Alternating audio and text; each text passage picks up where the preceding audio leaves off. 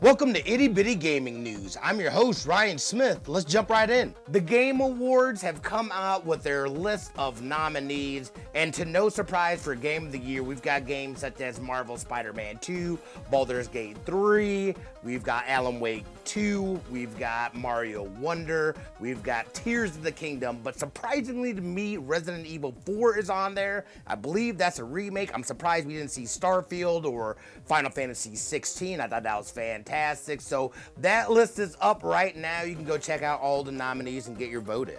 Nintendo has announced an indie showcase tomorrow, 9 a.m. PST.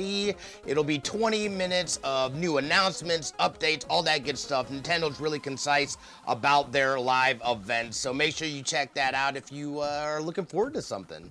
And if you haven't gotten enough of the spooky season, you may want to check out this new co op horror game called Lethal Company. It's got all kinds of buzz on Steam. You collect items, there's monsters, you got to do all this stuff before it it turns nighttime. Uh, it's early access right now. It's only $10. So if that's something up your alley, you might want to check it out. That'll do it for your gaming news. Don't forget to check out the interview with the Starlight Children's Foundation's community manager, Devin Totso. Uh, that is out right now.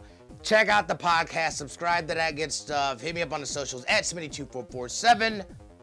Have an amazing rest of your day, and we'll see you guys tomorrow.